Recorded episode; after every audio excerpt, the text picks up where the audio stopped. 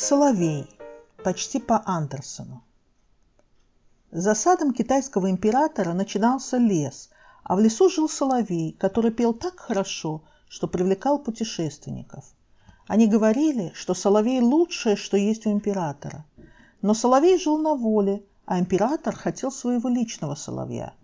И другой император прислал ему искусственного соловья, украшенного драгоценными каменьями. Он сидел на жорточке, пел и вертелся. Так и прозвали его – Верту. Однажды искусственный соловей сломался, и придворный часовщик сказал, что для того, чтобы вылечить соловья, нужны металлы из редких земель. Император повелел найти эти редкие земли, и, на удивление, его слуги их нашли. Да так много там было металлов, что император приказал сделать много копий соловьев с того, что прислал другой император из далекой страны и продавал по всему миру. А что с настоящим соловьем? Его поймал один принц и принес его в подарок принцессе, в которую был влюблен. Но принцесса мечтала о китайском верту и выгнала принца. Тогда принц вымазал лицо сажей, пошел пасти жирных свиней. А когда свиньи паслись, он изобретал разные поделки – Одна из них – горшочек, который с точностью до дюйма показывал, где у кого что готовится и как туда пройти голодному человеку. Свинопас назвал его жиропасом, а сокращенно ЖПС, потому что горшочек направлял того, кто держал его в руках, на запах жира. Принцессе очень хотелось получить этот ЖПС, а свинопас потребовал за него 10 поцелуев, Получив поцелуи, он не остановился на достигнутом и стал делать трещотку из старой трубы, которая играла разную музыку. Чтобы привлечь принцессу, он махал в воздухе трещоткой, крича «Эй, ты, труба! А ну-ка спой мне «Отель Калифорния!» И труба пела «Отель», и «Вчера», то есть «Yesterday», и даже «Гангман Стайл». Опять принцессе захотелось получить эту чудо-юдо трубу, и она согласилась на сто поцелуев. Тогда принц Свинопас стер сажу с лица и облил принцессу презрением, укоряя в том, что она выгнала принца, но целовала со свинопасом. Принцесса сказала «Ну и гад же ты!» и ушла во дворец, радуясь, что легко отделалась. Трубу она несла с собой – потому что слышала, что другие принцессы за искусственное яблочко с отгрызанным бочком невинности лишались, так хотели его получить. А принц покручинился немного и уехал в песчаную долину, где все принцы живут, богатые, и изобретают такие вещи, что принцессы туда валом валят. Мораль. Хочешь принцессу? Придумай гаджет.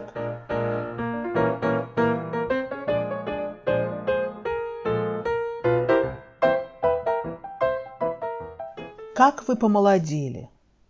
Сказка из научной фантастики. На одной планете ее обитатели жили в давно установившемся ритме. Полжизни они росли, учились, мужали, зрели, рожали детей, овладевали профессией, пока кто-то в один несчастный день не делал им, на наш взгляд, чудесный комплимент «Как вы помолодели!».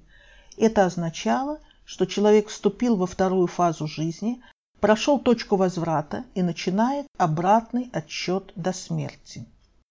Сначала у него менялся внешний вид, подтягивалась кожа, нарастали мускулы, улучшалось самочувствие, но с каждым днем это радовало его все меньше и меньше, ведь человек постепенно забывал то, чему учился, и то, на чем был основан его опыт. Как только начальство замечало, что сотрудник стал молодеть, его тут же понижали в должности, увольнять нельзя было по закону, а вот перевести на позицию ниже никто не запрещал. Да и сам человек вскоре начинал понимать, что не тянет. У него становилось все больше свободного времени, ведь работа была уже не так сложна, а учиться не было никакого смысла, все равно все скоро забудется. Он становился меньше ростом, худел, но ребячливость, свойственная детям, не появлялась. Человек знал, сколько ему отмерено, и от этого не становился счастливее.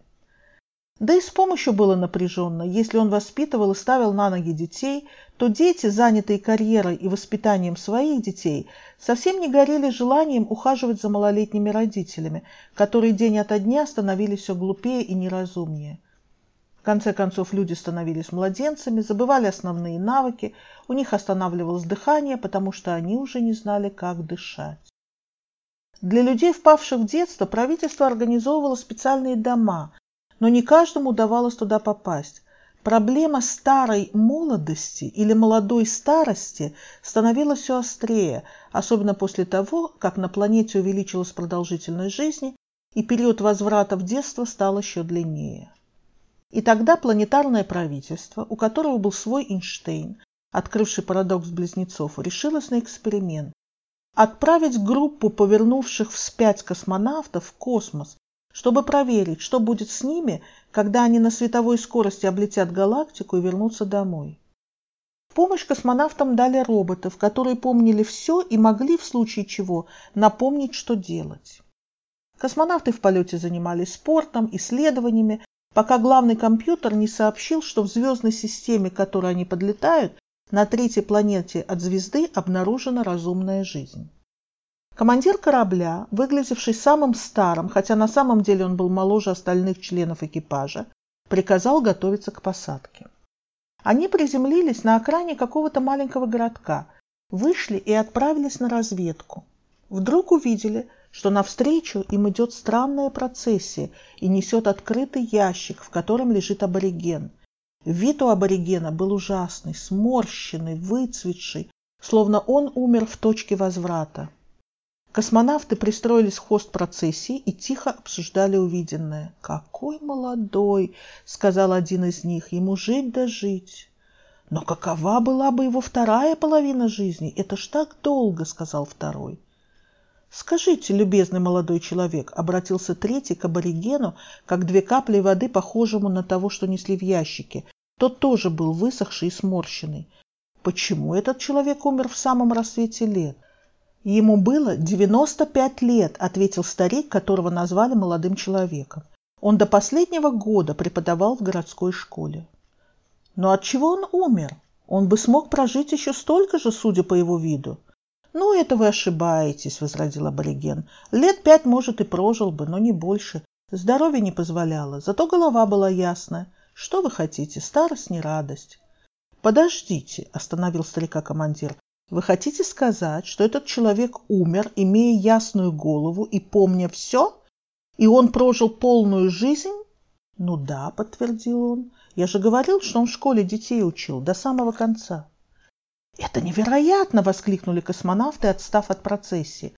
На этой планете время течет вспять. Люди не молодеют и не забывают приобретенные навыки. Надо немедленно рассказать об этом нашему правительству. Мы нашли людей, не подверженных страшной участи второй половины жизни. Они научат нас, как избавиться от рока, преследующего нашу планету. И командир дал курс на возвращение домой.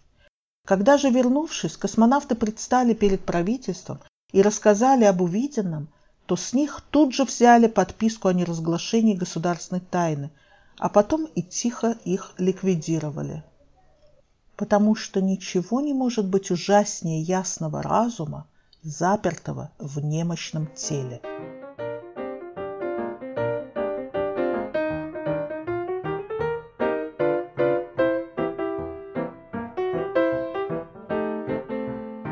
Сказка о великом лекаре.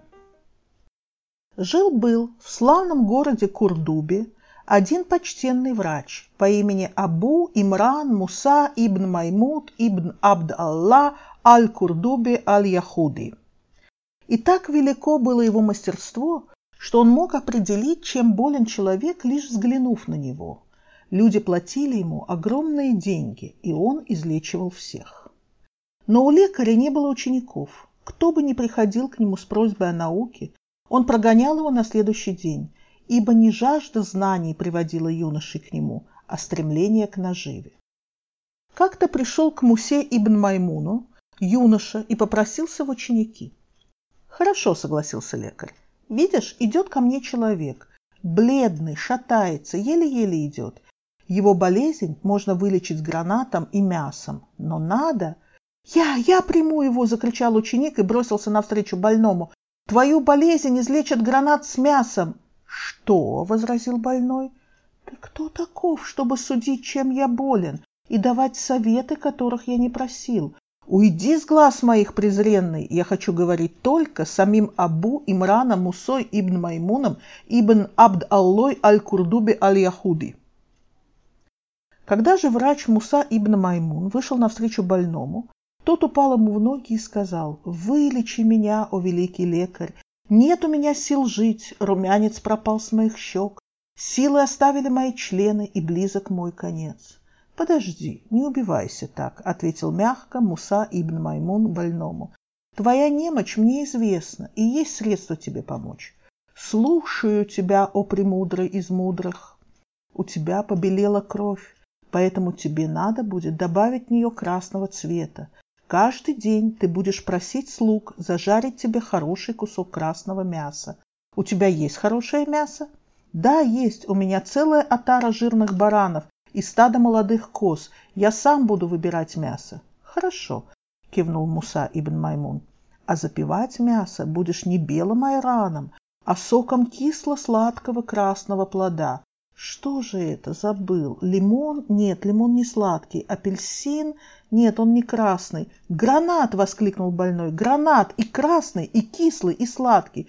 Да-да, все так, согласился Муса ибн Маймун, и его губы тронула легкая улыбка.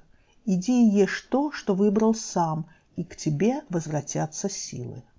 Больной щедро расплатился с врачом и ушел напевая. Тогда ученик подошел к учителю и спросил – «О, великий мудрый учитель, скажи мне, что произошло? Я сказал больному то же самое, но он накричал на меня, а тебя выслушал и заплатил. В чем разница?» Разница в том, что нельзя давать советы, когда их не просят. Человеку надо уделить время, а не торопиться давать ему совет, даже если он попросит. И самое главное – сделать так, чтобы он решил, что этот совет он придумал сам, Тогда он будет выполнять все с радостью. Как же я не догадался, ученик в отчаянии обхватил голову руками. Потому что ты спешил получить деньги от больного и не захотел выслушать меня до конца. Уходи, я не буду тебя больше учить. Только сейчас, вспоминая эту сказку, которую слышала от бабушки в детстве, я поняла, что давным-давно знала принципы Кирулинга. А что такое кирлинг? Это в моих дальнейших рассказах.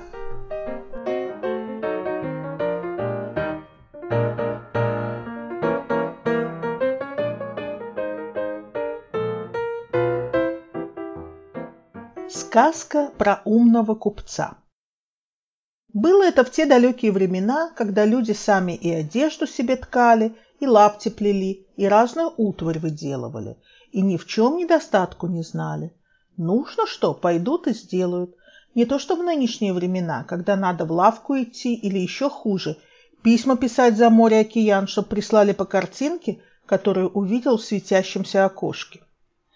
Приехал однажды в стольный град немец иноземный и привез с собой машинку чудодейственную.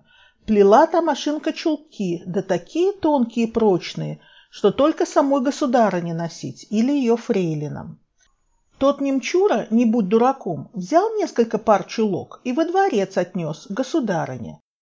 Вот, мол, дочка моя Марта сплела на машинке моего собственного изобретения для вас, ваше величество. Носите на здоровье, а нам только и в радость, чтобы ваша милость здоровой была. Увидела государыня чулки, принарядилась, ах, как ладно ножку облегают, да и невесомые совсем, чудо они чулочки, и позвала немца. А тот прискакал, вьется вокруг нее вьюном, приговаривает, мол, эти чулочки из фил-де-кок, из шотландской нити, а вот эти аж из фил-де-перс, персидской, еще краше и тоньше. Приказала тогда государыня, чтобы через две недели к Рождеству у нее была дюжина пар новомодных чулок да и у фрейлин по паре. А фрейлин-то у нее не меньше тридцати, вот и считай, а не выполнишь голову с плеч. Закручинился немец, испугался, что не выполнит срок государев заказ, да и сбежал в немеччину свою, бросив и машинку чулочную, и дочку Марту. Марта осталась одна, сидит в домике и не знает, что делать. Чулки-то она прясть может. Да кому отнести, как продать? Да как государынего гнева избежать? Сидит у окошка и плачет. А напротив ее окон был веселый дом с непотребными девками. Каждую ночь там музыка играла, шампанское стреляло, да кареты с господами подъезжали. Пели, пили, веселились и еще много чего поделывали, о чем сейчас не досуг рассказывать, ибо речь не о том. Захаживал туда один купец, да так часто, что все девки ему надоели, и он давно просил у мадам достать ему новенькую, да не просто шалаву беспутную, ибо надоели уже, а с изюминкой. Как-то раз купец, очнувшись от ночной попойки, выглянул в окошко и обомлел. В противоположном окне он увидел ангела. Девушка сидела, наклонясь над работой, из-под белого крахмального чепца, который носят все лютеранки, падал на грудь золотой локон. По щеке девушки скользила слезинка, прозрачная, как утренняя роса. «Кто это?» — воскликнул купец. «Как же я раньше не видел это чудо!» Мадам объяснила ему, что это дочка немца-иноземца, сирота при живом отце. «Познакомь меня с ней немедленно!» — затопал ногами купец. Пришлось мадам, чтобы не терять богатого клиента, надеть визитное платье, перчатки и перейти через дорогу. «Гутен Морген», — сказала Марта, открыв дверь и сделав книксен перед разодетой дамой с лорнетом. «Деточка», — важно сказала мадам, я пришла осчастливить тебя. Твоей благосклонности добивается один почтенный кавалер, богатый и представительный. «Ах!» — затрепетала Марта. «Разве ж мне сейчас до кавалеров? Беда у меня!» «Доверься нам!» — ласково потрепала ее по щечке мадам. «Если ты будешь послушной девочкой, то не будешь знать горя. Иди, причешись, скоро я познакомлю тебя с твоим благодетелем» и она ушла, даже не зайдя в дом. Марта снова села плести чулок для императрицы, так как у нее не было времени на разговоры и прихорашивания, а через час в дверь снова постучали. Марта открыла дверь и увидела перед собой купца. Тот держал в руках коробку конфет товарищества А.И. Абрикосова и сыновей и склянку бракаровских духов. «Доброго здоровья!» — сказал купец, запинаясь. «Это вам!» «Данкишон», — ответила Марта. «Мне мадам сказала, что у вас беда. Может, я пригожусь?» — спросил купец. И Марта рассказала ему о папеньке, чулочной машине, персидских нитках и, самое главное, о заказе государыни, который ей в жизни не выполнить, потому что машинка у нее одна и рук всего две. «Ну, этому горю легко помочь», — ответил купец. «Сейчас пришлю вам моих мастеровых, пусть рассмотрят хорошенько вашу машинку, да сделают еще десяток таких, и девок деревенских пригоню. Дюжины, думаю, хватит. Вы только их научите челнок в петельку вдевать». Закипела работа. Разобрали мастеровые по винтику машинку, поняли, что надо делать, и тут же смастерили такие же. Приехали из деревень девки, усадил их купец за машинки и сказал Марте, «Теперь твоя очередь, показывай, что надо делать». Стала Марта показывать, а крестьянки стараются, да ничего у них не выходит.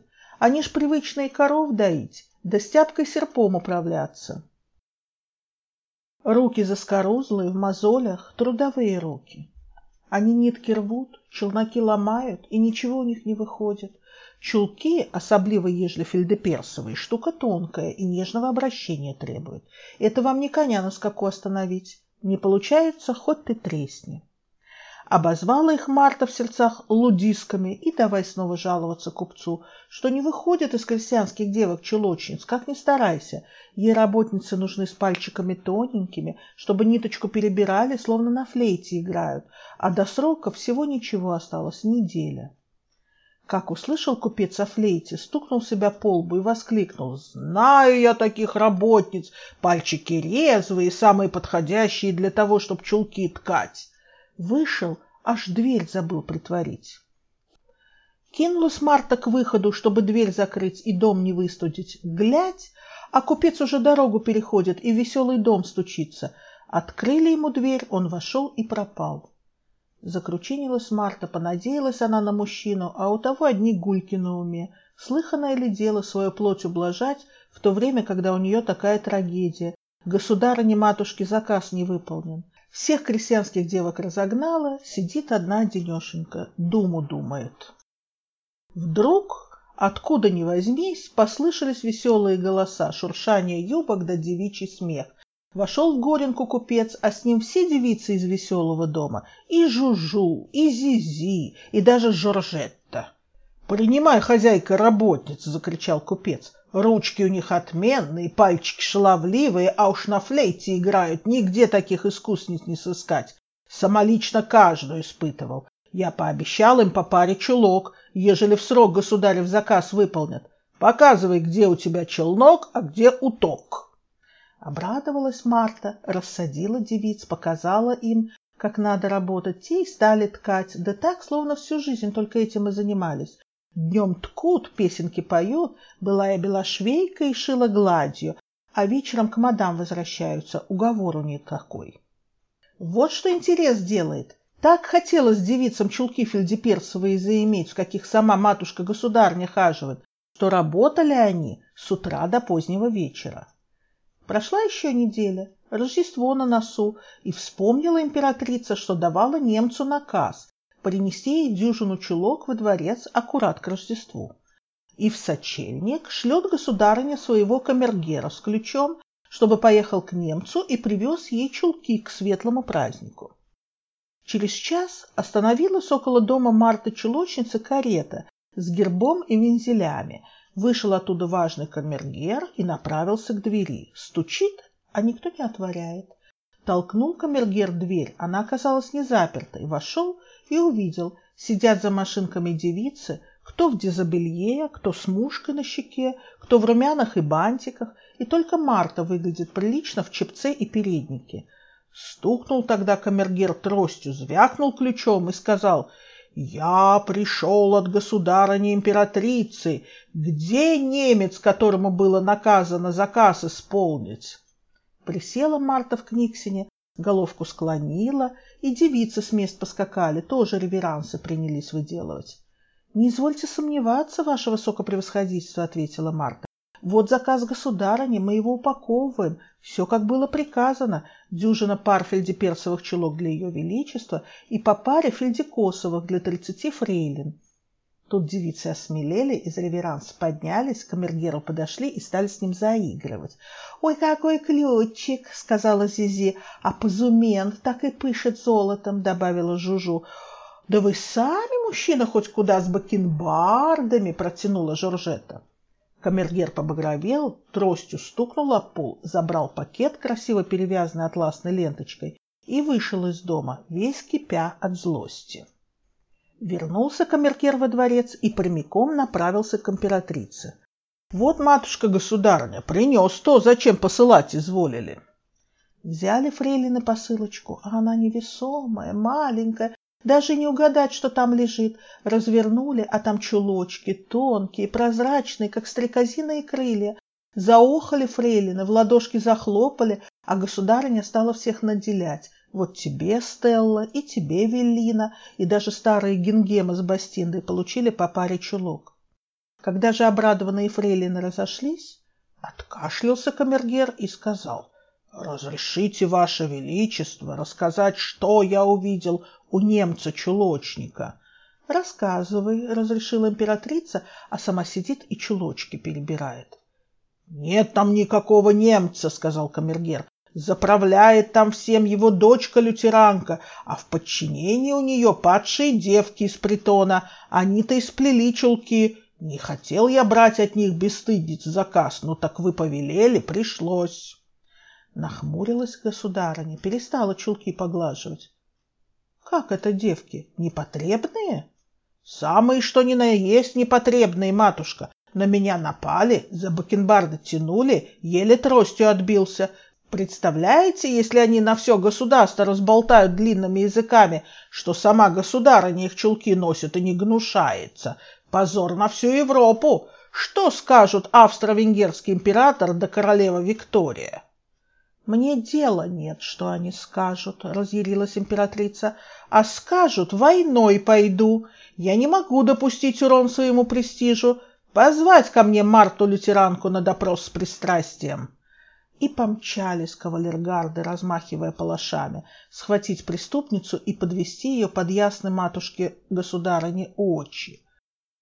То время сидели Марта с купцом чаевничали, рассуждали о том, как еще машинок наделают, еще больше работниц наймут, мало ли на Руси веселых домов, да выпросят у государыни право именоваться поставщик ея императорского величества, и от этого будет прибыток и им, и стране слава с налогами. Хорошие разговоры, светлые.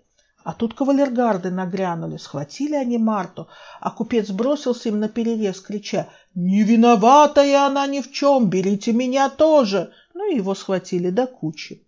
Привезли Марту с купцом во дворец. Вышла к ним государыня, брови хмурит, глаза молнии мечут, три подбородка трясутся от ярости. Грозна матушка в гневе.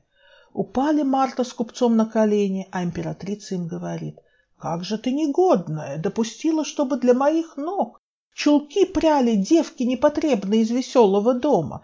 Это ж мне позор и поношение. Может быть, у вас там в Амстердамах это за бесчестие не считается, а здесь не бывает такому афронту. Марта плачет, а купец говорит, «Дозвольте мне, Ваше Величество, ответить, ибо не виновата она совсем. Моя эта задумка. Ну, рассказывай, приказала императрица. Значится так, сказал купец, приободрившись. Девице Марте Карловне так хотелось срок выполнить заказ вашего величества, что она наняла в помощницы крепких деревенских девок, честных и православных. Да только руки у тех никак до тонкой работы не годны. В мозолях руки, да в заусеницах. А фельдеперсовые чулки деликатного обращения требуют. Вот не было у нас других работниц, кроме как девиц из веселого дома. Нигде не найдешь ручек мягче и сноровистей. Лучше только у герцогинь. Да разве ж герцогини пойдут чулки ткать, даже для вашего величества полного удовлетворения. А девушки ручки ежеутренне кольт-кремом мажут, да пемзой трут. Ни единой зацепки не сделали. Чулочки получились высший сорт. — Как же ты не понимаешь, купец, — смягчилась матушка. Хоть и добрые побуждения у тебя были, да не могу я честь свою уронить и носить чулки, сотканные падшими девушками. Не к лицу мне, и фрейлинам накажу. — Матушка-государыня, — взмолился купец, — прошу дозволения слова сказать, мысль у меня есть. — Какая? — А что, если эти девушки будут не падшие? — Где ж ты таких возьмешь? — удивилась императрица. — Сам же говорил, что только у герцогини руки мягче. — так они и будут ткать, сказал купец, только будут уже не падшими, а исправившимися. Для этого общество создать надо и назвать его человеколюбивое общество спасения от разврата падших девушек под патронажем императрицы. А от исправившихся девушек, которым патронирует сама государыня, никому не грешно плоды исправления принять, дабы показать пример христианского смирения и человеколюбия. Что ж, согласилась императрица, уж больно и чулочки понравились. Так тому и быть. Создавай общество, даю на то свое монаршее дозволение. И все было бы хорошо. Да воспротивились этому мадам да крестьянские девки, которых Марта выгнала за профнегодностью. Стал купец выправлять бумаги на общество падших девушек, а пока суд до дела, Марта набрала еще заказов, ведь каждой знатной даме захотелось чулочков, какие сама государыня носит. Девушки продолжали ходить к ней, ткать и слушать интересные рассказы Марты о заморской жизни, где девушки самостоятельность имеют, во всем сами себе хозяйки, а некоторых даже называют по-гречески феминами. Хозяйка веселого дома была очень недовольна тем, что ее девушки к Марте переметнулись. По вечерам только и разговоров было, что Марта то сказала, да Марта это показала. Мадам все труднее становилось разогнать девушек встречать кавалеров, а иные стали дерзить, странные речи вести, мол, служба у мадам унижает их девичье достоинство, и они не хотят быть подстилками для ублажения мужчин только потому, что у тех имеется окаянный отросток. Некоторые даже клиентам это выговаривали, отчего те впадали в уныние и переставали посещать веселый дом. Выручка падала, и также падало настроение у мадам. Как-то собрала она девушек, уже собиравшихся к Марте, и заявила, что заказ матушки-государыни выполнен, их помощь больше не нужна, поэтому кто из ослушниц к Марте пойдет, того она выгонит без паспорта и даже желтого билета им не видать, как своих ушей так и помрут под забором беспаспортными. Не понравилось это девушкам. Стали они на мадам кричать, что сама матушка-государня их защищает. Собрали пожитки и поминай, как звали. Остались у мадам самые ленивые, которые не хотели свои пальцы утруждать ткачеством. Нравилось им целый день в постели лежать да конфеты сосать, а вечером делать то же самое, но в компании кавалеров. Марта создала артель, повесила вывеску, чулочная артель человеколюбивого общества спасения от разврата падших девушек под патронажем императрицы. Они же более мелко, поставщик двора ее императорского величества. И заказы потекли рекой. Купец в Шотландию да Персию за фельдикосом и фельдеперсом ездит, Марта за работницами приглядывает, новые фасоны рисует, девушки ткут.